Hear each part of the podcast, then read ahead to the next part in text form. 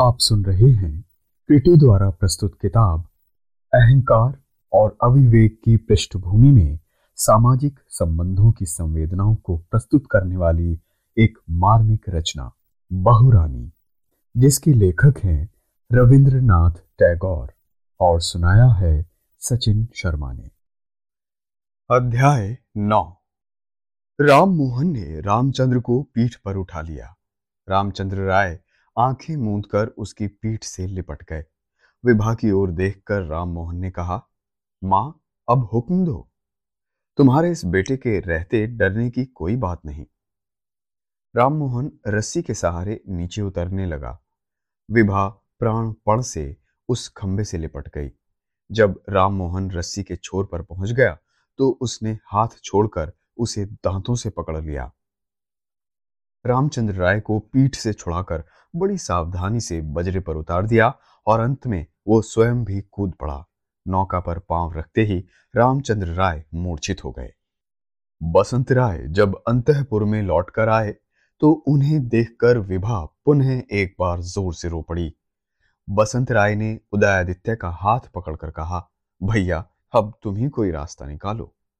उदयादित्य ने अपनी तलवार हाथ में ले ली और बोले, चलो मेरे साथ साथ चलो। सब उनके साथ चलने लगे। उदयादित्य ने विभा से कहा, विभा, तू यहीं रहे। लेकिन विभा ने उनकी बात नहीं मानी। रामचंद्र राय ने भी कहा, नहीं, विभा को साथ चलने दो। उस निस्तब्ध रात में सब के सब दबे पाँव चलने लगे। ऐसा लगने लगा, मानो विभीषिका चारों ओर से अपने अदृश्य हाथों को फैला रही है। रामचंद्र घबराए हुए तो थे ही। अब मारे डर के अपने आगे पीछे और अगल बगल देखने लगे। मामा के प्रति उन्हें बीच बीच में संदेह होने लगा। अंतपुर से निकलकर बाहर जाने के द्वार पर आकर उदयादित्य ने देखा कि वो बंद है। विभा ने भय विकंपित रुंधे गले से कहा, भैया, नीचे जाने का द्वार शायद बंद ना किया गया हो। उसी ओर चलो। सब उसी ओर चल पड़े। नीचे जाने वाली सीढ़ी लंबी और अंधेरी थी। जब सीढ़ी समाप्त हो गई और दरवाजे के निकट पहुँचे तो वो भी बंद मिला। पुनः सब धीरे धीरे ऊपर चढ़ने लगे। अंतपुर से बाहर जाने के जितने भी रास्ते थे, सभी बंद मिले। जब विभा ने देखा कि बाहर जाने का कोई भी रास्ता खुला नहीं है तो उसने अपने आँसू पहुँच डाले। पति का हाथ पकड़कर वो उन्हें अपने शयन कक्ष में ले गई और बोली देखती हूँ, इस घर में से तुम्हें कौन निकाल ले जाएगा। तुम जहाँ भी जाओगे, मैं तुम्हारे आगे आगे चलूँगी। देखती हूँ, कौन मुझे रोकता है। उदयादित्य ने द्वार से बाहर खड़े होकर कहा, मेरे जीते जी कोई भी घर में प्रवेश नहीं कर पाएगा। मुझे मारकर ही अंदर जा सकेगा। सुरमा कुछ न बोली, वो अपने पति के समीप जा खड़ी हुई। बसंत राय सबके आगे खड़े हो गए। मामा धीरे धीरे वहाँ से चले गए। थोड़ी देर के बाद सुरमा ने उदयादित्य से मृदु स्वर में कहा, हमारे यहाँ खड़े रहने से उल्टे अनिष्ट की आशंका है। पिताजी जितनी ही बाधा पाएँगे, उनका संकल्प उतना ही दृढ़ होगा। आज रात को ही इनको महल से भगाने का कोई प्रबंध कर सको तो अच्छा होगा। उदयादित्य चिंतित भाव से कुछ देर सुरमा के मुँह की ओर देखते हुए बोले तो मैं आता हूँ। बल प्रयोग करके भी कुछ हो सके तो देखता हूँ सुरमा ने सिर हिलाकर सम्मति प्रदर्शित करते हुए कहा, जाओ उदयादित्य ने अपना दुपट्टा उतारकर फेंक दिया और चल दिए।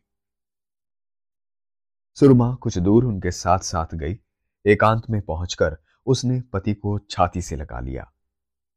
उदयादित्य ने सिर झुकाकर उसका एक दीर्घ चुंबन लिया और दूसरे क्षण आँखों से ओझल हो गए।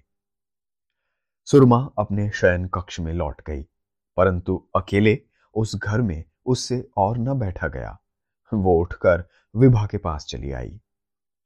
बसंत राय ने व्यथित कंठ से कहा, उदय, अभी तक नहीं लौटा?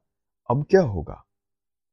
सुरमा दीवार से टिककर खड़ी हो गई और बोली जो विधाता को मंजूर होगा। उधर रामचंद्र राय मन ही मन अपने पुराने नौकर राम मोहन का सर्वनाश कर रहे थे। उसी के कारण विपदा का ये बादल टूट पड़ा था। इस अपराध के लिए उसे जो भी दंड दिया जाए, थोड़ा होगा। उदयादित्य तलवार हाथ में लिए अंतपुर से बाहर जाने वाले द्वार पर पहुँचे। दरवाजे को ज़ोर से ठोकर मारकर बोले, कौन है?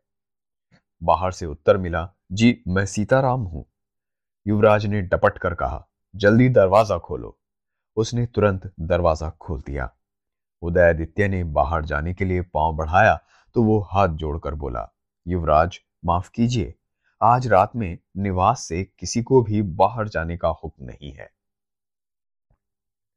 युवराज ने कहा, सीताराम तो क्या तुम भी मेरे विरुद्ध हथियार उठाओगे? अच्छी बात है तो आ जाओ ये कहकर युवराज ने तलवार निकाल ली। सीताराम हाथ जोड़कर बोला, नहीं युवराज, मैं आपके खिलाफ हथियार नहीं उठाऊँगा। आपने दो दो बार मेरी जान बचाई है। आप मेरा वध ना करें। हथियार छीनकर मुझे बाँध दीजिए, जिससे कल महाराज के आगे मेरी जान बच सके। युवराज ने ऐसा ही किया और वहाँ से आगे बढ़े। कुछ दूर जाने पर एक कम ऊँची दीवार मिली।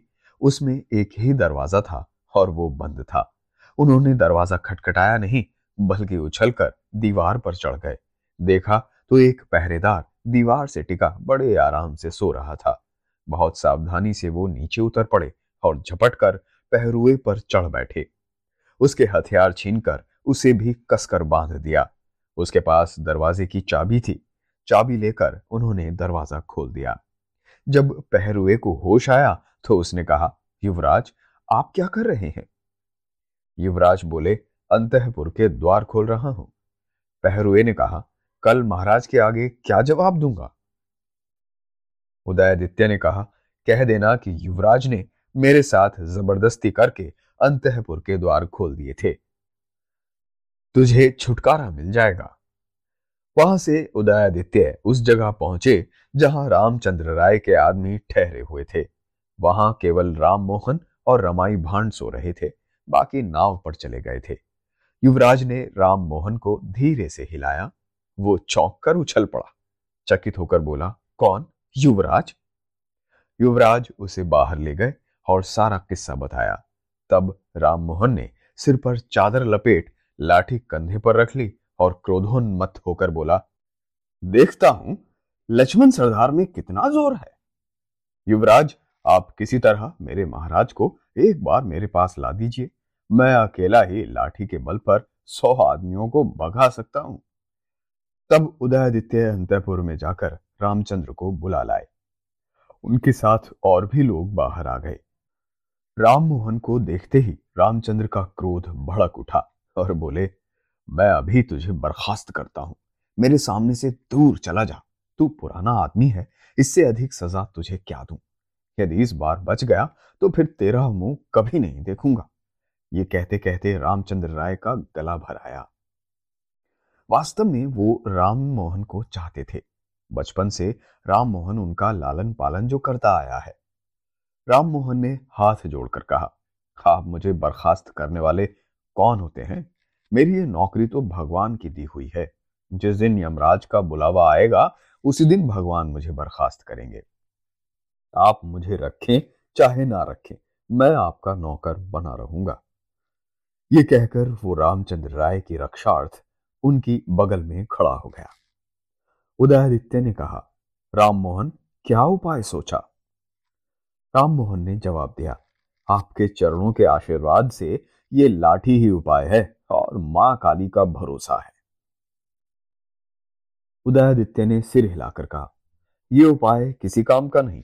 अच्छा ये बताओ, तुम लोगों का बजरा किधर है? राम मोहन ने बताया, राजमहल के दक्षिण की ओर नहर में। तब उदयादित्य उसे और अन्य सबको छत पर ले गए। छत से नहर लगभग सत्तर हाथ नीचे थी। राम मोहन ने प्रस्ताव किया कि वो रामचंद्र को पीठ पर बांधकर नहर में कूद पड़ेगा। लेकिन बसंत राय, विभा और स्वयं रामचंद्र राय ने इसका विरोध किया। उदयादित्य अंतपुर से जाकर बहुत सी चादर ले आए। राम मोहन ने उन्हें आपस में बांधकर एक मज़बूत रस्सी सी बनाकर एक छोटे से खंभे से बाँध दिया और उसका दूसरा छोर बजरे की ओर लटका दिया। फिर उसने रामचंद्र राय से कहा, आप मेरी पीठ पर चढ़ जाइए, मैं आपको लिए इस रस्सी के सहारे उतर पड़ूँगा। निरुपाय रामचंद्र को उसकी इस योजना से सहमत होना पड़ा। राम मोहन ने रामचंद्र को पीठ पर उठा लिया। रामचंद्र राय आँखें मूंद उसकी पीठ से लिपट गए। विभा की ओर देखकर राम मोहन ने कहा, माँ, अब हुक्म दो। तुम्हारे इस बेटे के रहते डरने की कोई बात नहीं। राममोहन रस्सी के सहारे नीचे उतरने लगा। विभा प्राणपण से उस खंबे से लिपट गई। जब राममोहन रस्सी के छोर पर पहुँच गया तो उसने हाथ छोड़कर उसे दांतों से पकड़ लिया। रामचंद्र राय को पीठ से छुड़ाकर बड़ी सावधानी से बजरे पर उतार दिया और अंत में वो स्वयं भी कूद पड़ा। नौका पर पाँव रखते ही रामचंद्र राय मूर्छित हो गए। उधर उदयदित्य मूर्छित विभा को स्नेहपूर्वक गोद में उठाकर अंतपुर में ले गए। सुरमा ने उनका हाथ पकड़कर कहा, अब आपका क्या होगा? उदयदित्य ने कहा, मुझे अपनी कोई चिंता नहीं है। उधर नौका कुछ दूर जाकर रुक गई। देखा, सौ बड़े बड़े लट्ठों से रोक लगा दी गई थी। इतने में सहसा प्रहरियों ने दूर से देखा कि नाव भागी जा रही है। उन्होंने पत्थर बरसाना शुरू कर दिया, लेकिन एक भी पत्थर नाव तक पहुँच ना सका। तब तक एक आदमी बंदूक ताने दौड़ा। किसी तरह बंदूक मिली तो चकमक नदारत था। इधर चकमक और बारूद की चिलपुकार होती रही, उधर इस बीच राम मोहन और दूसरे अनुचर नाव को लट्ठों पर से खींचकर निकाल ले गए। जब बार बार पुकारने पर भी कोई प्रहरी नहीं आया तो प्रतापादित्य जल्दी से उठकर बाहर आ गए और पुकारने लगे, मंत्री मंत्री! उसी समय एक चाकर दौड़ा आया और मंत्री को अंतपुर से बुला लाया। मंत्री, सब प्रहरी कहाँ गए हैं? बाहर के दरवाजे के सब प्रहरी भाग गए हैं। मंत्री ने देखा कि सिर पर संकट मंडरा रहा है, इसलिए उन्होंने राजा की बात का स्पष्ट और शीघ्र उत्तर दिया। जितना ही घुमाकर और देर से उत्तर दिया जाता है, राजा उतने ही आग बबूला हो उठते हैं। प्रतापादित्य ने पूछा, और अंतपुर के प्रहरी? मंत्री ने कहा, आते समय देखा कि वो बंधे पड़े हैं। मंत्री को रात की घटना का कुछ भी पता नहीं था। क्या हुआ है, इसका कुछ भी अनुमान वो न कर सके। केवल इतना समझ सके कि अवश्य कोई भयंकर घटना घटी है। ऐसे समय महाराज से कुछ पूछना भी असंभव ही है। प्रतापादित्य ने एक के बाद एक प्रश्नों की झड़ी लगा दी। रामचंद्र राय कहाँ है? उदयादित्य कहाँ है? बसंत राय कहाँ है? मंत्री ने धीरे धीरे से कहा, मेरा ख्याल है कि अंतपुर में ही होंगे। राजा झुझला उठे, ख्याली घोड़े तो मैं भी दौड़ा सकता हूँ। फिर तुमसे पूछने की ज़रूरत क्या थी? जो ख्याल किया जाता है, वो हमेशा सच नहीं हुआ करता। मंत्री बिना कुछ बोले धीरे धीरे बाहर चले गए। रमापति से उन्हें रात की सारी घटना का पता चला। जब रामचंद्र राय के भागने की बात मालूम हुई तो वो विशेष रूप से चिंतित हो उठे। मंत्री ने बाहर जाकर देखा तो रमाई भांड गुड़ी मुड़ी हुआ बैठा था। मंत्री को देखकर उसने कहा ये मंत्री जामवान और उसने दांत निपोर दिए। उसकी इस दांत निपोरनी को रामचंद्र के सभासद रसिकता कहते हैं। विभत्सता नहीं। मंत्री ने उसके इस आदर सूचक संभाषण को सुनकर कुछ नहीं कहा। उनकी ओर देखा तक नहीं। एक सेवक से बोले, इसे ले चलो। मंत्री ने सोचा कि इस समय इस निकम्मे को प्रतापादित्य के क्रोध के सामने खड़ा कर देना चाहिए। प्रतापादित्य के क्रोध की गाज किसी ना किसी पर तो पड़ेगी ही। अच्छा हो, वो इस कंदली वृक्ष पर ही गिरे, जिससे बड़े बड़े वृक्षों की रक्षा हो सके। रमाई को देखते ही प्रतापादित्य एकदम आग बबूला हो उठे। विशेषकर जब उसने प्रतापादित्य को प्रसन्न करने के लिए दांत निपोर कर मटकते हुए हास्य रस की कोई बात करनी चाहिए तो राजा जब्त ना कर सके। वो उठ खड़े हुए और अत्यंत घृणापूर्वक बोले इस कीड़े को अभी यहाँ से निकालकर बाहर करो। इसे हमारे सामने लाने को किसने कहा था? प्रतापादित्य की घृणा के कारण ही उस समय रमाई के प्राण बच गए, क्योंकि घृणित व्यक्ति को मारने के लिए भी उसका स्पर्श करना पड़ता है। रमाई को उसी समय बाहर निकाल दिया गया। मंत्री ने कहा, महाराज, राज्य के जमाई बाबू प्रतापादित्य ने अधीरता से सिर हिलाते हुए कहा, रामचंद्र राय मंत्री ने कहा, हाँ, वे कल रात राजधानी छोड़कर चले गए। प्रतापादित्य उठ खड़े हुए और बोले, चले गए? प्रहरी सब कहाँ थे? मंत्री ने पुनः कहा, बाहरी दरवाजे के सब प्रहरी भाग गए। प्रतापादित्य ने मुट्ठी बांधकर कहा, भाग गए? भाग कर जाएँगे कहाँ? जहाँ भी हो, खोज कर हाजिर करो। अंतपुर के प्रहरियों को इसी समय बुला लाओ। मंत्री आज्ञा का पालन करने चले गए।